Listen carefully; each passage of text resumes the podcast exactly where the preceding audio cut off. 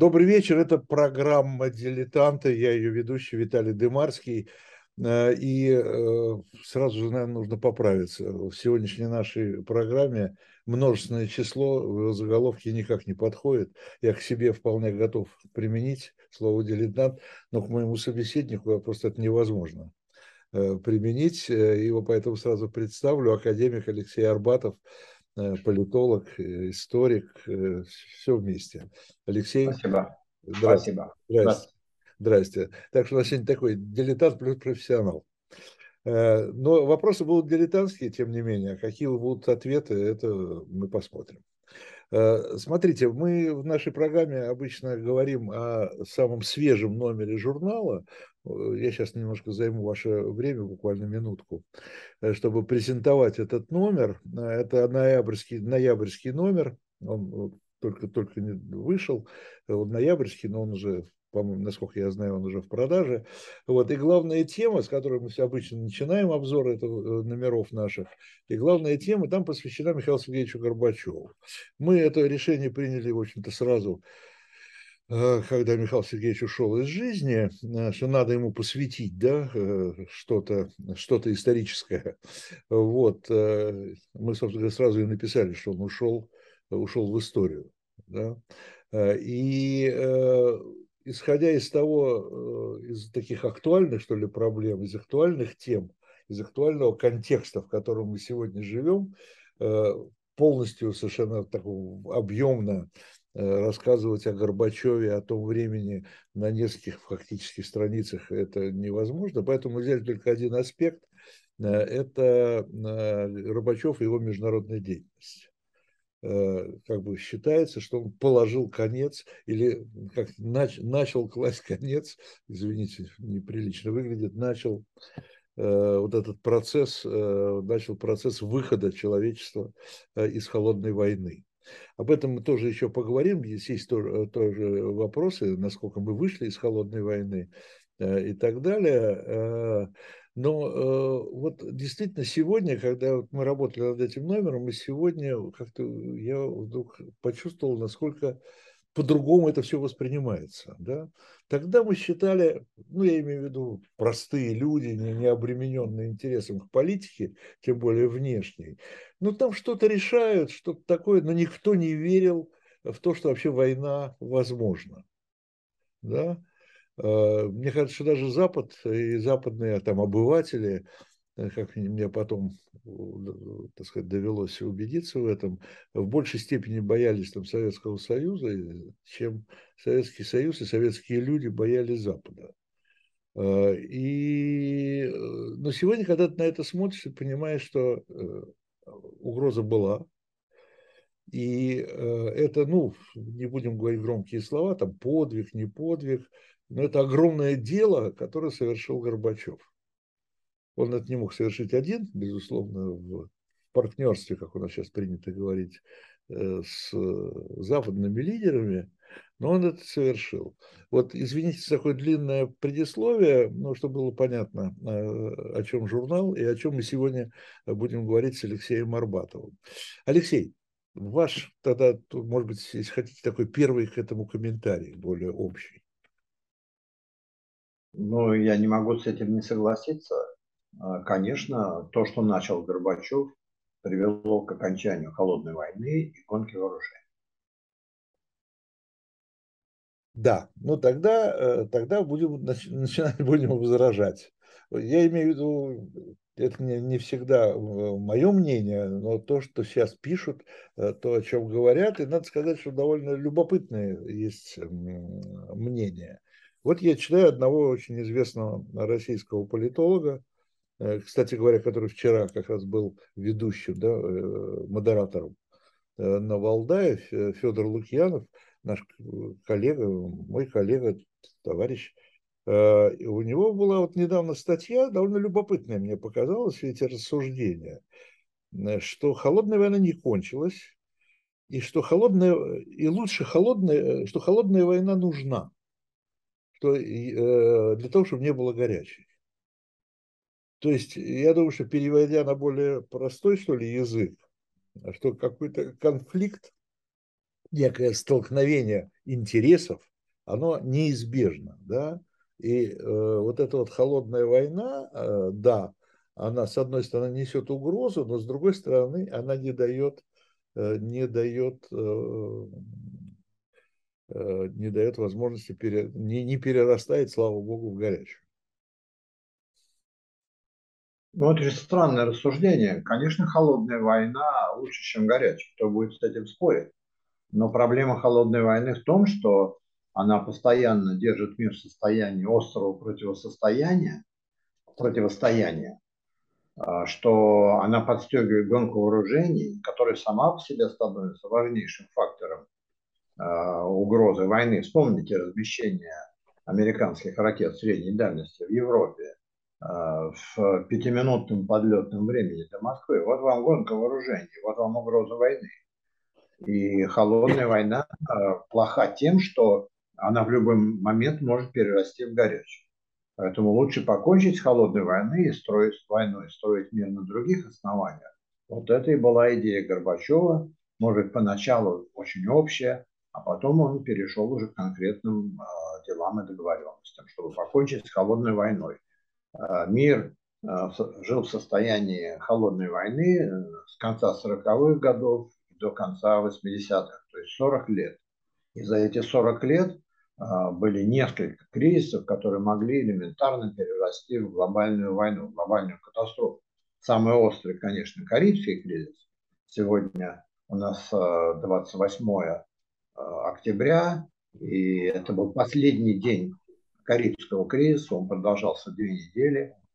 Буквально все стояло на грани. Я очень тщательно изучал историю, мемуары, все документы, все, что с этим связано, и пришел к убеждению, что тогда нас спасло чудо, чудесное везение, а не только мудрость, здравый смысл руководителей.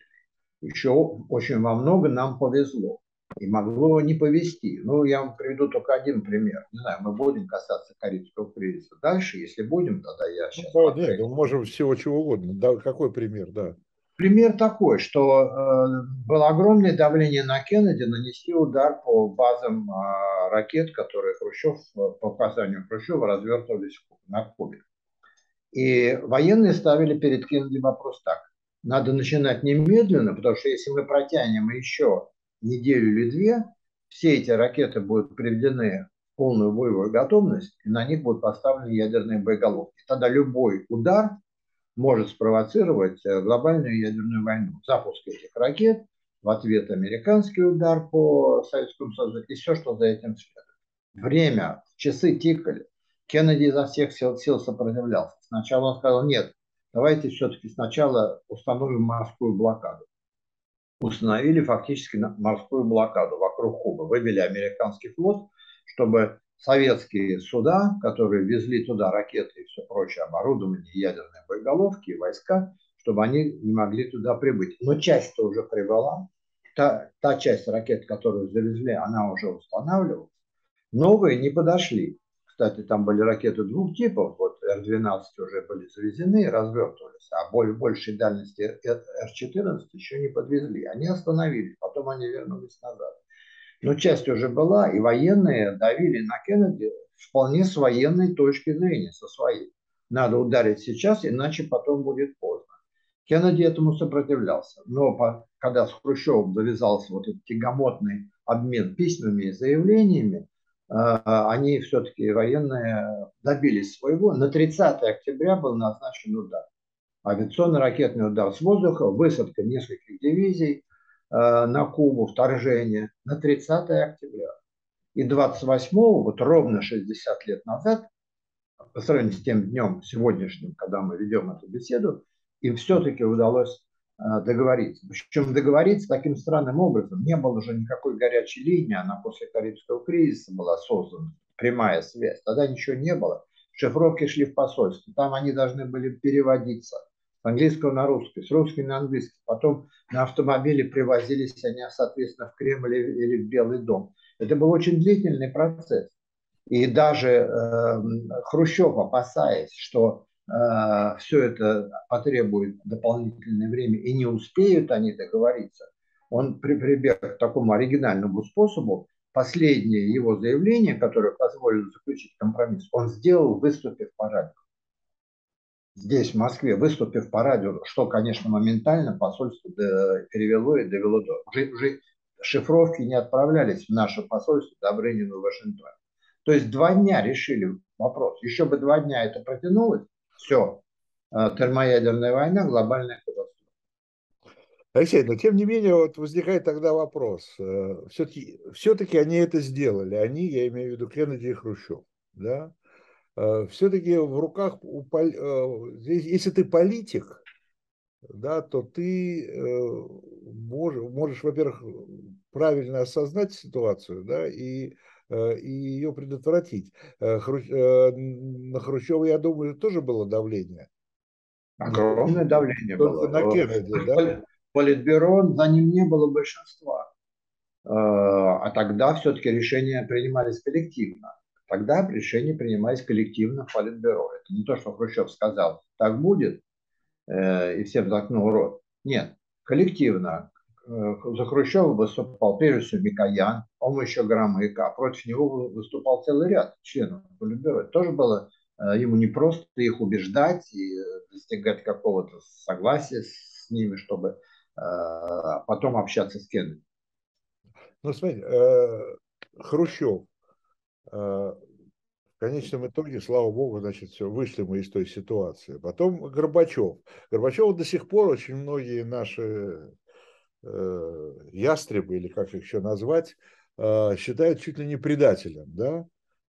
И опять же, в том числе потому, что он пошел на мирные переговоры, потому что он пошел на мир и на договоренности с Западом, что он чуть ли не сдал там, ну там Германию, конечно, там вспоминают, ну и так далее, и тому подобное.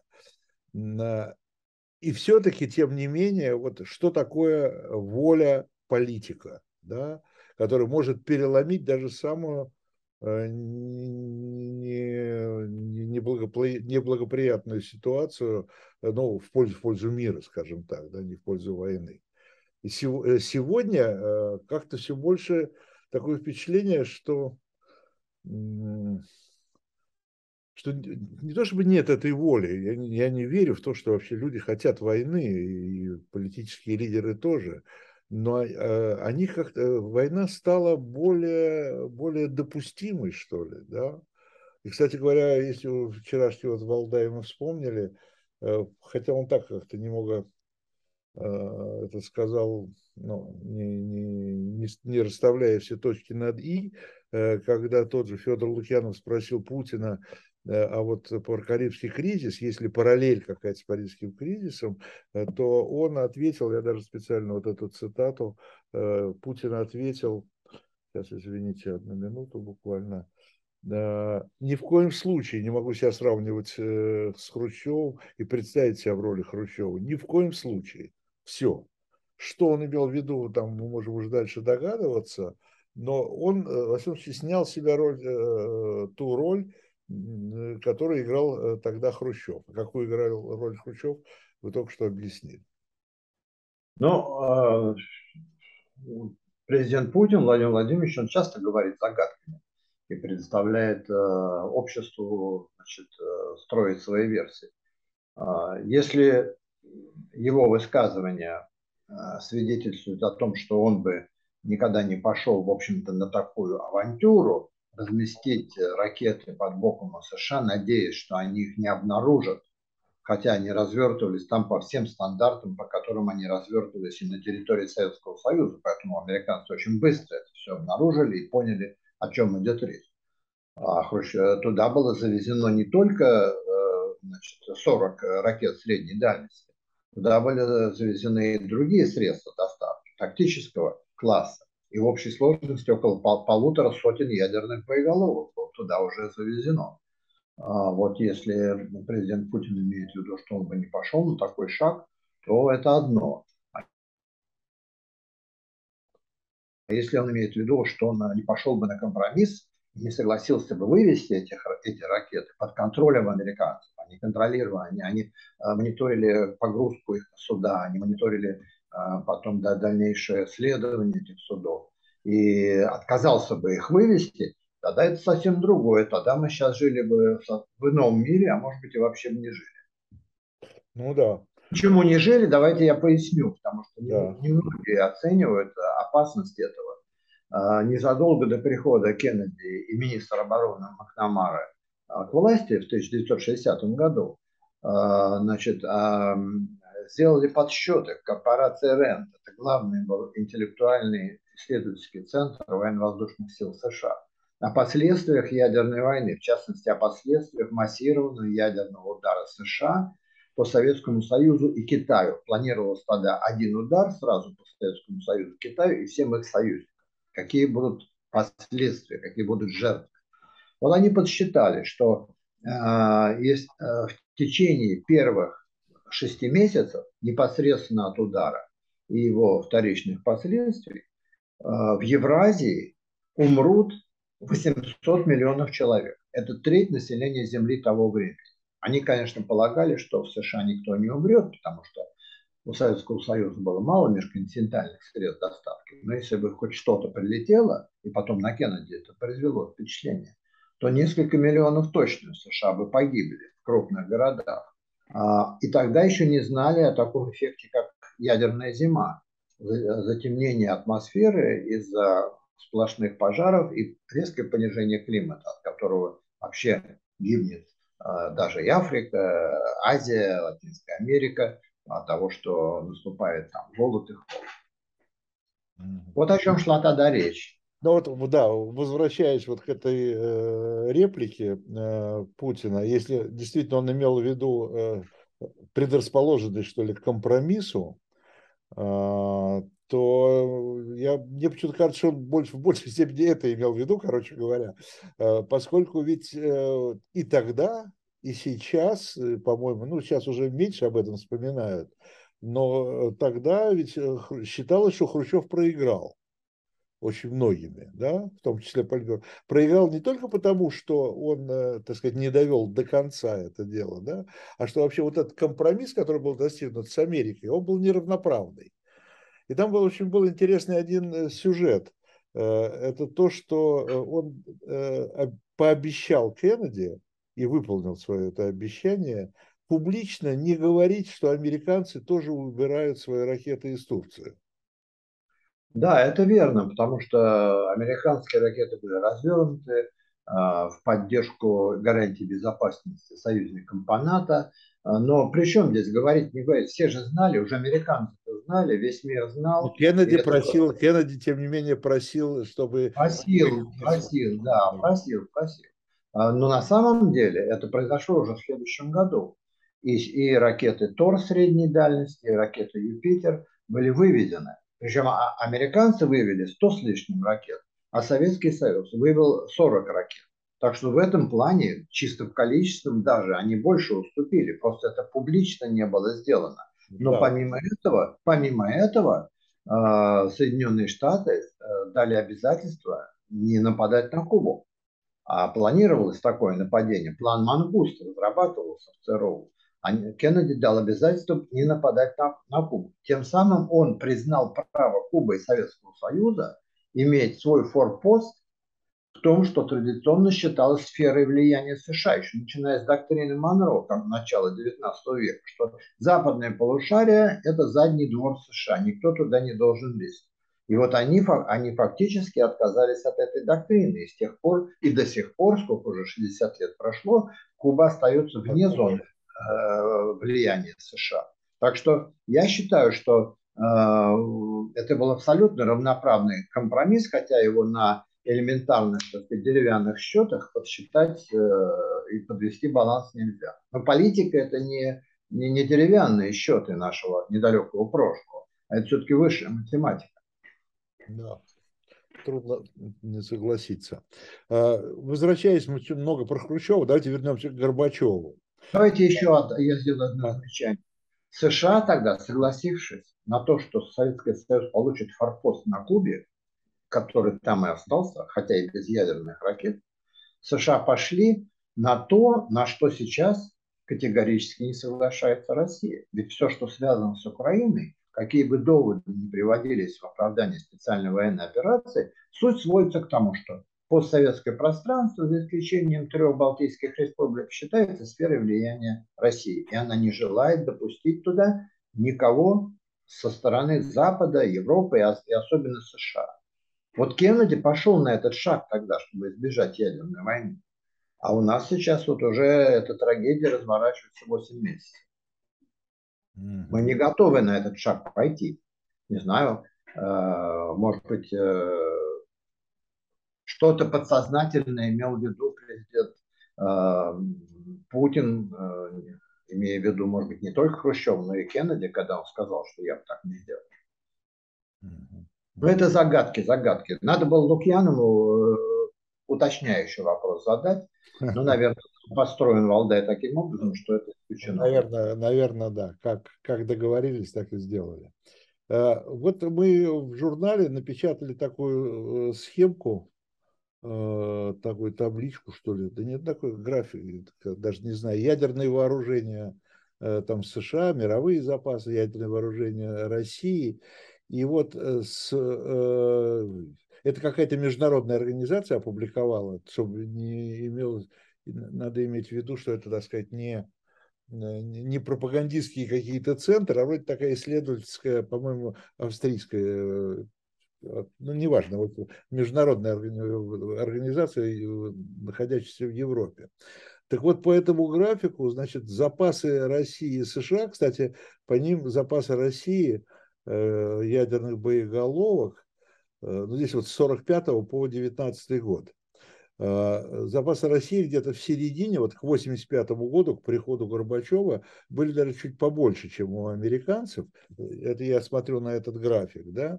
И затем с 85 года, собственно говоря, все это кривая пошла вниз.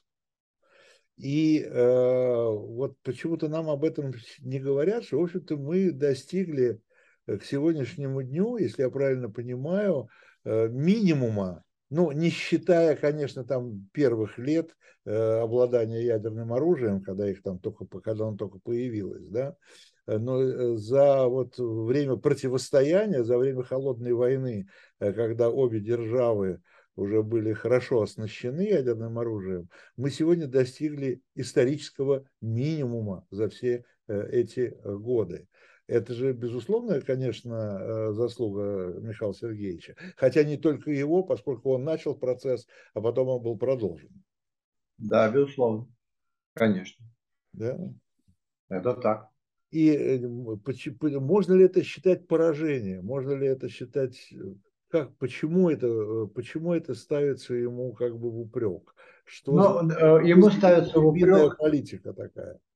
Ему ставится в упрек очень многое другое. И, конечно же, он делал ошибки. И, конечно, он с самого начала не имел дорожной карты, в которой был бы рассчитан каждый шаг. Он во многом действовал экспромтом, применяясь к обстоятельствам. Что, кстати говоря, характерно не только для него. Мы и сейчас видим такого рода иногда вот тактические соображения текущей политики. Но могут обвинять Горбачева в предательстве те люди, которые считают, что и Советский Союз, и Россия не могут жить и существовать иначе, как в условиях холодной войны, гонки вооружений и постоянных конфликтов. Вот есть такие люди, я вам даже могу привести фамилии, хотя не хотелось бы, это известные политологи, которые отнюдь не относятся к радикалам или к экстремистам. Они солидные люди, вхожие во власть, и люди, безусловно, умные, которые напрямую говорят, что вот без внешней угрозы такое государство, которое было создано в Советском Союзе, и такое государство, которое сейчас у нас создано в России, после 90-х годов, после нулевых годов, оно не может существовать без этого. И любой, кто пытается изменить эту внешнюю среду, он тем самым подрывает устои государства. На это можно ответить, что, может быть, это нездоровая основа для государства. Может быть, надо государство изменить. И, собственно, это, наверное, имел в виду Горбачев, даже если он не формулировал это в таких вот теоретических, политологических понятиях. Но Горбачев стремясь изменить внешнюю среду, изменить внутреннее устройство Советского Союза, он как раз сделал попытку организовать то, что называлось Советским Союзом, сейчас называется Россией, на других основах, кроме как вот на основе постоянной внешней угрозы, гонки вооружений, постоянной угрозы большой войны и текущих малых конфликтов. Давайте вспомним, Советский Союз как был создан. Он был создан на основе первых 5 лет подготовки к большой войне.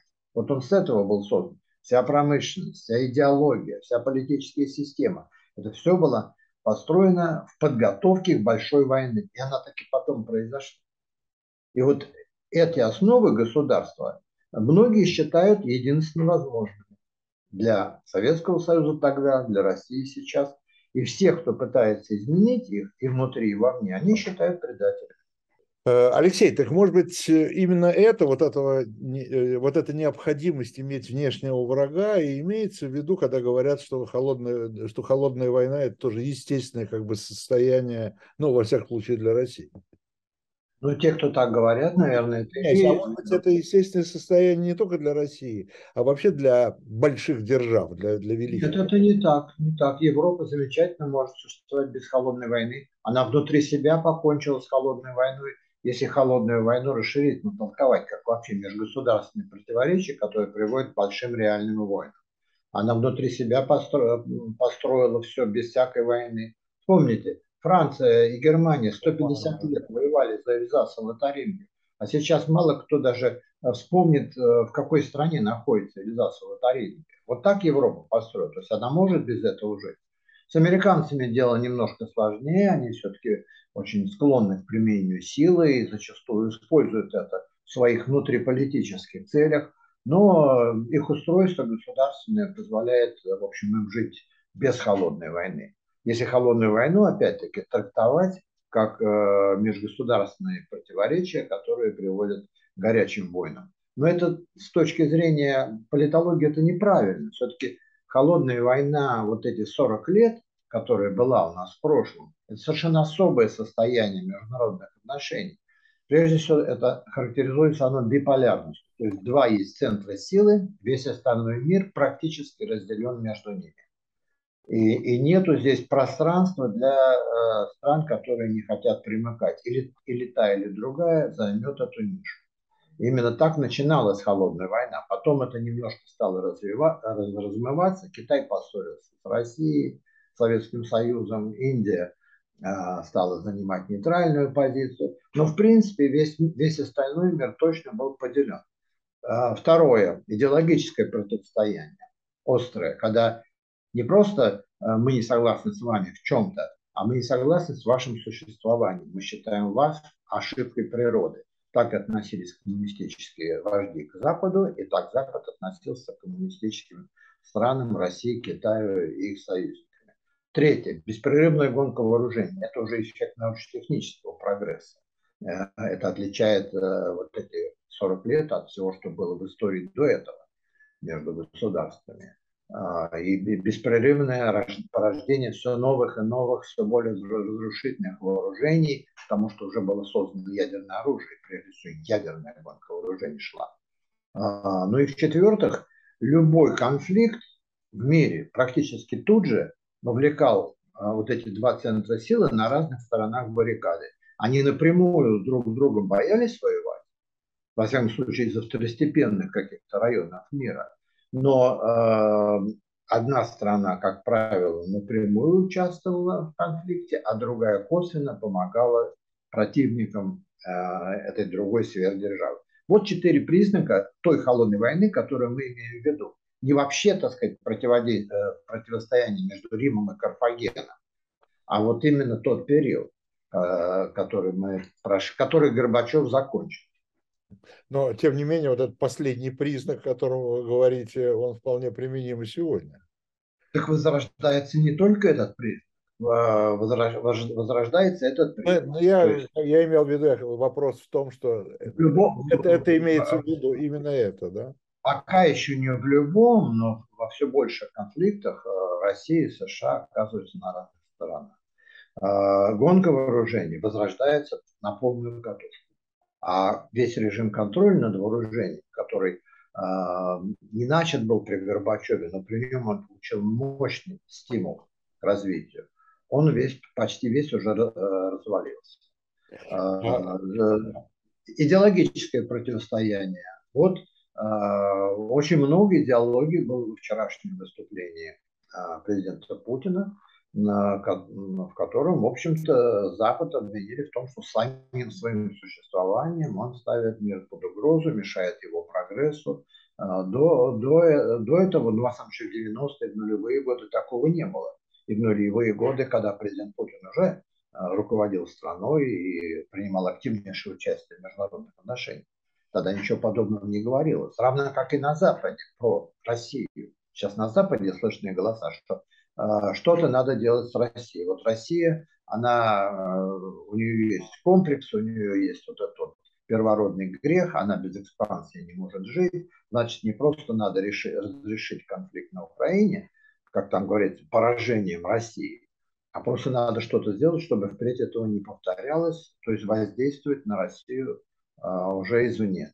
Так что возрождаются, конечно, многие. Биполярности нет. Вот это вот да, вот это коренное отличие от тех 40 лет холодной войны. Сейчас есть Китай, сейчас есть Индия, сейчас растут независимые региональные державы, которые претендуют в своих регионах на гегемонию. Вот это изменилось. Я бы хотел вернуться еще, затронул вопрос гонки вооружений. Насколько мы помним, гонка вооружений всегда называлась одним из факторов, который развалил Советский Союз фактически, да, или мешал развитию экономики Советского Союза, если говорить мягко. Да? И то, что сделал Горбачев, в том числе и не только, так сказать, исходя из внешнеполитических интересов, но и из внутриполитических. Да? То есть, прекращая гонку вооружений, он переориентировал фактически экономику, ту еще советскую, он начал с советской, да, вообще он пытался перестроить экономику тоже, но переориентировал ее все-таки с гонки вооружений, которую уже экономика не могла выдержать, на более продуктивную, я бы сказал, да, дорогу. Вот здесь, гонка вооружений, как многие считают, она может быть таким, как сейчас модно говорить, триггером, локомотивом вообще экономики.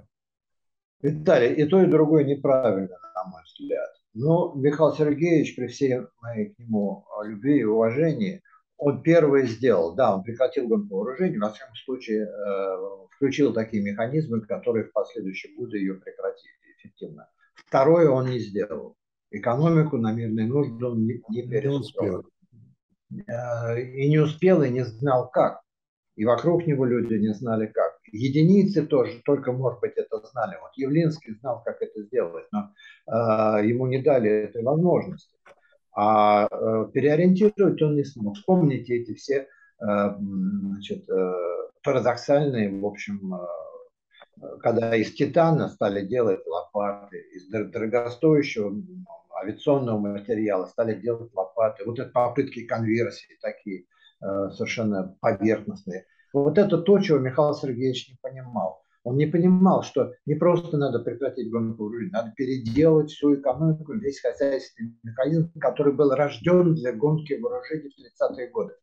Первые пятилетки создали экономику для гонки вооружений и для подготовки к войне. Вот не переделав этого, можно было прийти к таким абсурдным решениям, как вот задавать задания военным предприятиям, которые абсолютно для этого были не приспособлены, делать товары народного потребления. Но они и делали за огромные деньги лопаты из титана и многое другое. Вот этого он, конечно, не сделал. А что касается гонки вооружений как триггера, это тема извечная. Гонка вооружений дает прибыль и улучшает социальное положение в тех конкретных районах, где вот она осуществляется. То есть вокруг нее строится то, что называется социалка для тех, кто занят на этих предприятиях. Туда приходит торговля, туда какой-то мелкий бизнес расцветает. Но на макроуровне гонка вооружений отвлекает огромные ресурсы от того, что можно было напрямую пустить в экономику, снизив налоги, предоставляя кредит, то есть напрямую развивать бизнес. Зачем ее развивать вот так через правой рукой до левого уха, через то, чтобы разгонять гонку вооружений, не говоря уж о том, какие чудовищные средства уходят на эту гонку.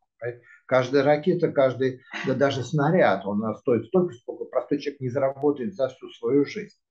А мы все время по телевизору каждый день обращаемся с просьбой дать деньги на несчастных больных ребятишек, которым не могут найти деньги или на операцию, или на лекарства.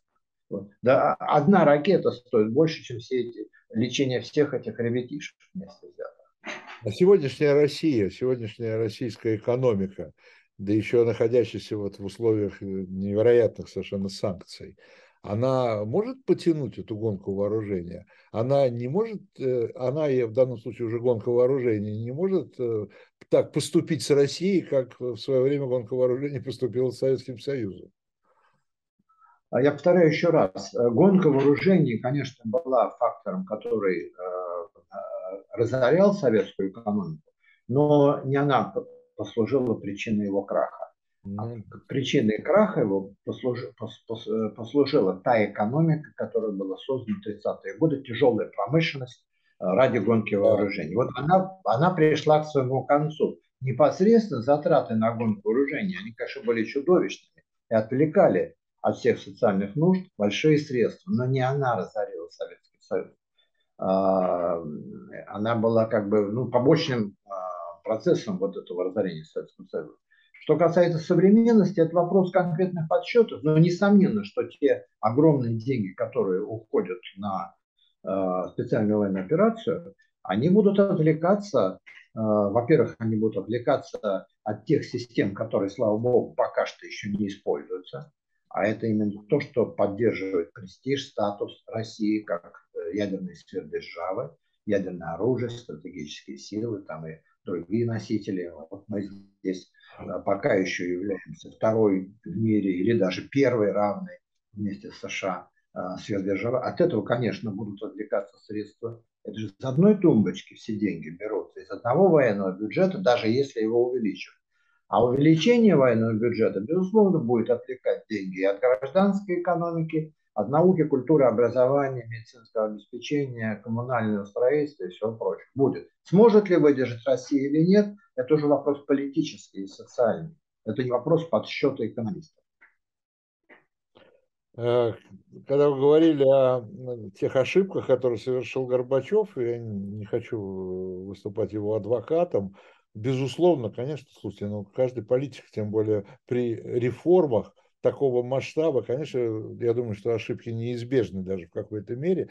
Но я здесь вспоминаю такую, она, казалось бы, простая, но мне кажется, очень мудрую фразу, которую в свое время сказал Лех Валенса, когда тоже его там упрекали, что то неправильно сделал, это неправильно сделал. Он говорит, понимаете, он говорит, нас всю жизнь учили, и у нас все учебники были, как переходить от капитализма к социализму. Как переходить от социализма к капитализму, никто не знал и никто не понимал. Да? Поэтому... Это очень меткое, остроумное замечание. Действительно, никто этого не знал. И я не обвиняю Горбачева в том, что он сделал ошибки.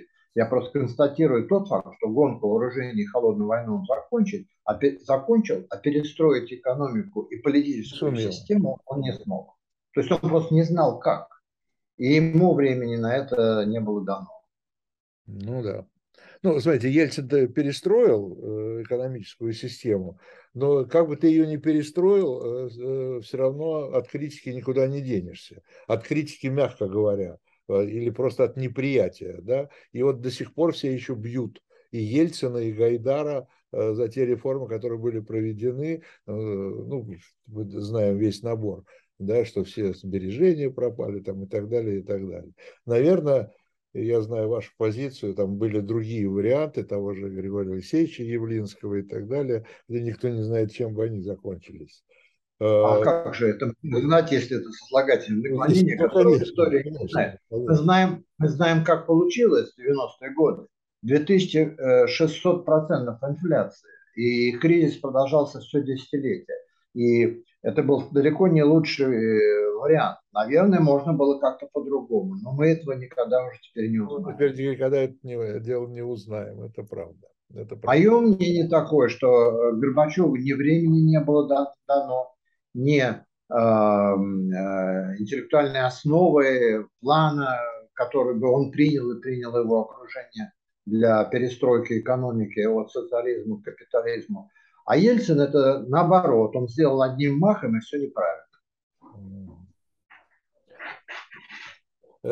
Смотрите, Горбачев, в моем представлении, он входит в такую группу, я бы сказал, политических лидеров, политических правителей, которые парадоксально, может быть, а может быть, не, может быть в этом парадоксе что-то заложено, какая-то более объективная вещь, которые на международной арене, за пределами своей страны, более популярны, чем внутри страны. Это не только Горбачев, кстати говоря, и это не только в России. Это примерно судьба также Де Голля, да, который невероятно его критиковали там во Франции, но он до сих пор такая почти такая символическая, да, такая личность в мире, да, в других странах за пределами Франции. Почему так происходит? Потому что, ну если уж брать пример Горбачева, потому что то, что вот он сделал именно в мировой политике, в международной политике, намного эффективнее и больше, и лучше, чем он сделал внутри страны. Ну, в известном смысле это именно так и есть. Во внешней политике у лидера сверхдержавы гораздо больше возможностей, если он умеет находить компромисс с лидерами других сверхдержав и крупных держав. И Горбачев это умел сделать. Я категорически не согласен с теми, кто говорит, что это были все односторонние уступки, предательства и так далее. В том числе в военной части, я готов на цифрах все это продемонстрировать и показать, что это просто или невежество, или просто поплёв на Горбачева. Внутри страны гораздо сложнее было это делать. Он вырос из этой системы, он был окружен людьми из этой системы. И действительно рецептов никаких вообще в истории даже не было.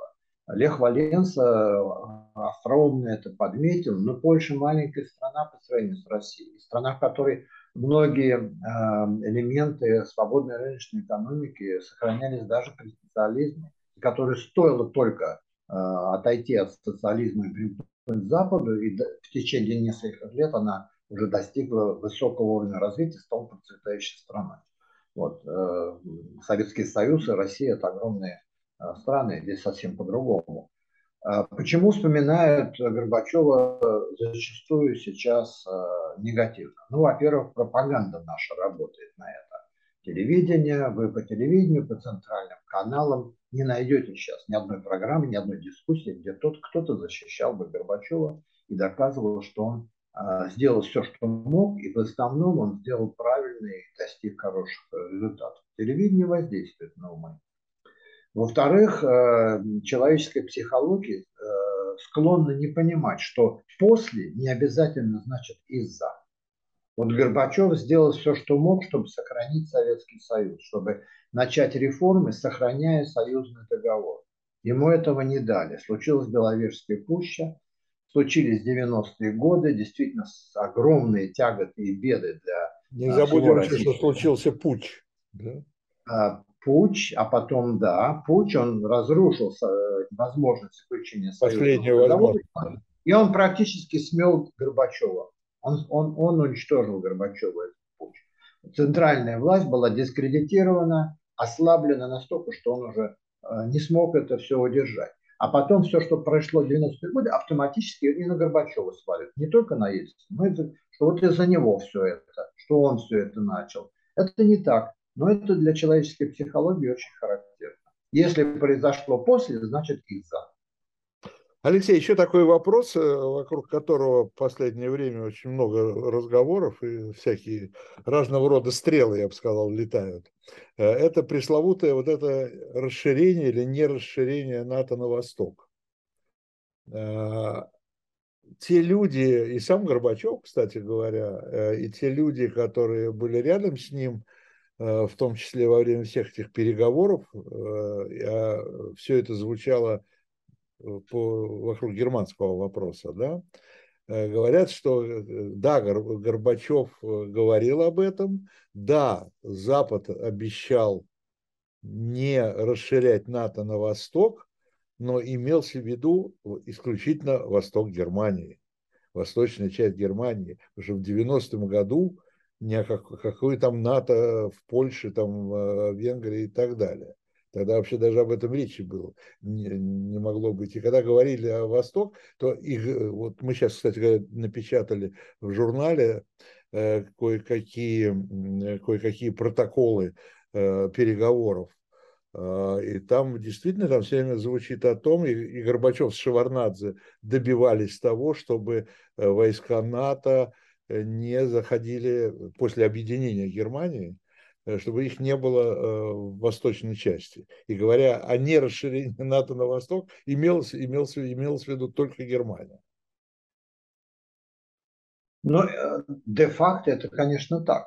Потому что немыслимо было Горбачеву, тогда еще имея Варшавский договор, да, социалистический строй в странах Восточной Европы, сказал, на всякий случай давайте еще договоримся, что если там все это рухнет, и они выйдут из Варшавского договора, вы туда тоже не будете расширять НАТО. Понимаете? Но это немыслимо было, это подтолкнуть было бы эти страны к тому, к чему они в конечном итоге так и так пришли. И он этого и не ожидал, и люди вокруг него этого не ожидали. Так что это тогда относилось, конечно, только к Восточной Германии. И, кстати, они это выполнили и выполняют. На территории Восточной Германии, которая раньше называлась ГДР, никаких войск НАТО нет до сих пор, хотя странно, казалось бы, чего уж там. Вот. Это я не знал. Они держат слово это, да?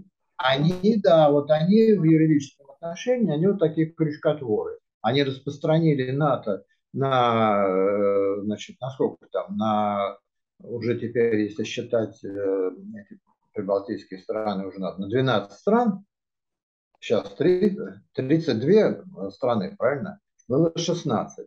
Это, значит, нет, больше даже, на сколько там? На 16, из 32 и 16. Да, уже фактически на 16 стран. А вот в ГДР, в центре Европы, не размещают. Это действительно так. Но в юридической практике существует принцип имплицитно, что если они дали обязательство не расширять на восток, имея в виду территорию ГДР, то имплицитно, то есть по определению, это, конечно, касалось и других стран Восточной Европы. Ну, например, я даю обязательство вас или кого-то там другого не бить кулаком. Это значит, что я и топором не могу ударить, правильно? Нет, не значит, что я кулаком не могу, а вот топором могу.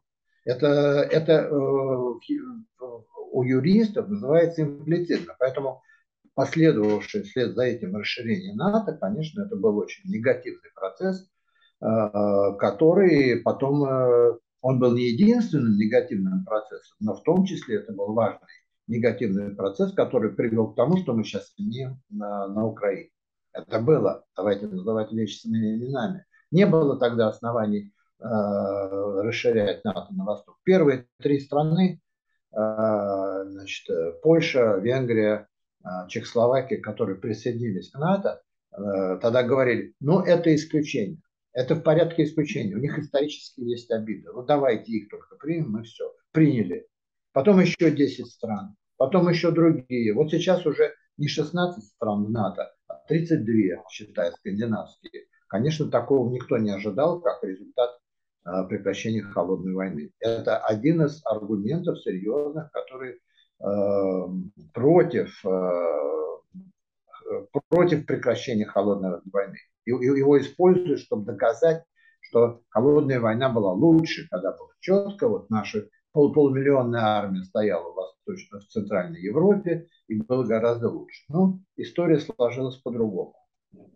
Ну хорошо, тогда возникает контрвопрос. А СВО, вот эта специальная военная операция, это не аргумент для этих стран в пользу того, что они правильно сделали, что вступили в НАТО? Это и служит аргументом, и используется как аргумент. Знаете, в политике есть два на мой взгляд, я не претендую на какую-то истину абсолютную, есть два очень распространенных феномена. Первый – это двойные стандарты. В политике двойные стандарты являются скорее правилом, чем исключением. Хотя все друг друга обвиняют в двойных стандартах, если другая сторона делает чего-то, что вам не нравится. Второе – это такой термин, который называется самооправдывающееся пророчество. В ожидании чего-то я делаю такие шаги, которые именно приводят к тому, чего я опасался, чего я ожидал. Вот для того, чтобы предотвратить вступление Украины в НАТО, Россия начала специальную военную операцию. Там еще, конечно, другие аргументы приводились, но, на мой взгляд, все-таки это был самый главный. И мы сейчас видим, что не только НАТО распространяется на все новые страны. Вот нейтральные страны, которые во время Холодной войны были абсолютно нейтральными, они уже де-факто стали членами НАТО и почти что де-юре. Другие страны выстроились в очередь. Теперь трудно себе представить, как завершится вот этот конфликт на Украине и вокруг нее, но, безусловно, довод о том, что только НАТО дает безопасность, он сейчас силен как никогда за пределами Российской Федерации. В известной степени самооправдывающееся пророчество и здесь сработало. У меня такой вопрос, я его уже много раз поднимал. Мне кажется, что он, может быть, политически не такой острый, не такой обсуждаемый там среди политологов. Но мне кажется, по-дилетантски и по-журналистски, что вот эти изменения, которые произошли даже в психологии, как мне кажется, человеческой, я имею в виду, мы стали допускать вообще ядерную войну. Да? То, что раньше, даже в годы Холодной войны, самой острой, мы как-то, то, что я говорил в начале, ну да, что-то там обсуждается, но никто себе представить не мог, что это может быть в реальности, да?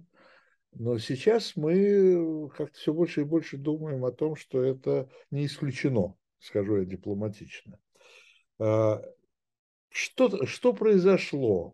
Вот у меня есть это не единственное объяснение, но одно из возможных, что сменилось поколение политиков. Что пришло поколение политиков, не знавшее войны, не знающее войны. Да, все-таки то поколение, оно еще как-то задело, я имею в виду и Горбачева, и Ельцина, и Рейгана, и Коля, и Ширака, там, ну и так далее. Да? В их опыте личном, в семейном, личном была война. Да? И некое, что бы ни происходило в политике, некое отторжение самого этого явления под названием «война». Это то, чего нет у современного поколения политиков, и поэтому вот эта угроза возросла.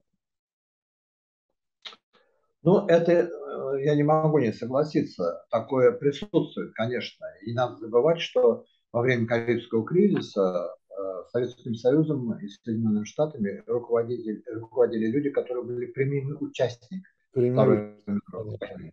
Кеннеди получил тяжелое травму боевую, которая до конца жизни его мучила, у него был поврежден позвоночник, он был младшим офицером на флоте на Тихом океане.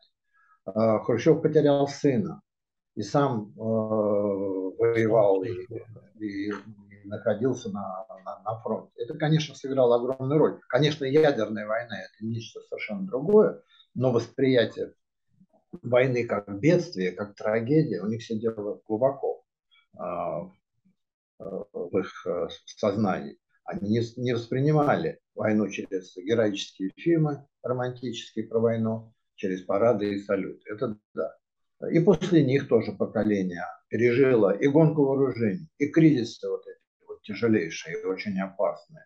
После этого наступил период длительной разрядки напряженности, 90-е, нулевые годы. Вот 20 лет нам было дано, чтобы отойти от этих страхов. И забыли все об этом. И про ядерное оружие забыли. Переговоры какие-то велись, соглашения заключались, но это уже было делом узкого круга специалистов, непосредственно увлеченных в этот процесс. А общество совершенно забыло об этом. Многие молодые люди, у которых нулевые годы спрашивали, они вообще думали, что ядерного оружия больше уже нет, потому что один договор, другой договор, третий договор. И никто этим особенно-то и не интересовался. Терроризм был навал, миграция, распространение там ядерного оружия, другие проблемы. От этого отвлеклись. Это одна сторона вопроса. Чтобы не читать длинные лекции, я просто ограничусь другой. Во время Карибского кризиса все говорили о глобальной ядерной войне. Тогда другой никакой не знали и не признавали. Даже советские ракеты на Кубе, их удар по США означал бы для них глобальную войну. А удар США по Советскому Союзу, я уже об этом говорил, это вообще уже полная катастрофа. Сейчас, благодаря тем же, как ни парадоксально, переговорам и договорам, действительно количество ядерного оружия сократилось по сравнению с пиком Холодной войны, это где-то начало 80-х годов, ну, практически в 10 раз. И на высшем уровне, вот этом стратегическом, существует так называемое состояние стратегической стабильности. Нельзя войну начать и выиграть, нельзя нанести разоружающий удар и избежать ответного удара на пониженных уровнях противостояния. И этот, кстати говоря, вот этот высший уровень сейчас никого не беспокоит. Вы, наверное, не слышали ни от кого, ни здесь, ни там, что можно на уровне стратегических вооружений выиграть ядерную войну. Сейчас все боятся применения тактического ядерного оружия на региональном уровне и неуправляемой эскалации, которая в конечном итоге, помимо воли, помимо нежелания вести глобальную войну и помимо даже убежденности в том, что в ней нельзя победить, приведет все-таки к обмену массированными ядерными ударами.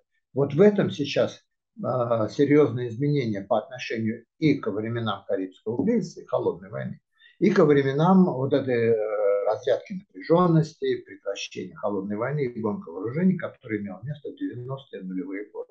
Сейчас это, вот это изменилось. И, ну и, конечно же, у людей есть какая-то иллюзия, я думаю, что даже у политиков, не дай бог, конечно, наверное, тоже есть иллюзия, что можно как-то ограниченно применить средства пониженной мощности и не допустить эскалации к обмену ударами массированными, которые, значит, приведет к большим жертвам. Кстати говоря, давайте уже еще один факт приведем. Вот я говорил тогда, те подсчеты времен Карибского кризиса, 800 миллионов убитых в первые 6 месяцев, убитых и погибших. Вот подсчеты были недавно. Что было бы, если, не дай бог, произойдет обмен массированными ударами при нынешних арсеналах? И эта цифра немалая, 90 миллионов человек. 90 миллионов человек в первые же часы обмена ударами. Тоже не шуточки. И это в главных странах. А все последствия этого даже трудно оценить. Потому что мы теперь знаем и об эффекте ядерной зимы, и мы знаем о том, как это... То есть мы не знаем, как будут распространяться в атмосфере радиоактивные осадки. Так что и сейчас это страшная реальность. Но они забыли, и о ней мало кто знает. И очень многие, так лихо рассуждающие, вот особенно у нас, на Западе это вообще несопоставимо меньше, но у нас по телевизору, в газетах, в журналах, выступлениях лихо так, что надо, можно применить, что мы применим, что они там еще пожалеют, что они, надо решительно и все. Вот эти люди, они, так сказать, они такие тихие безумцы, они не рвут на себя смирительные рубашки, но то, что они говорят, это безумие на самом деле. И они демонстрируют просто свое полное невежество. Вы посмотрите, сколько у нас вот сейчас увидите. А ракета «Сармат» может одним ударом уничтожить всю Англию. Или уничтожить все восточное побережье США. Вот просто, а ракета «Рейган-2». Она может то же самое делать с европейской частью России. Но почему-то об этом они то ли не знают, то ли не упоминают, то ли просто они, так сказать, подло совершенно подменяют факты и ведут такую пропаганду безответственную. Спасибо. Наше время истекло. Как, чем завершить? Не дай бог. Короче, да. Спасибо. Будем надеяться. Да, будем надеяться. Это был Алексей Арбатов, академик Алексей Арбатов, программа «Дилетант». Меня зовут Виталий Дымарский. До встречи. Всего доброго. До встречи. Всего хорошего.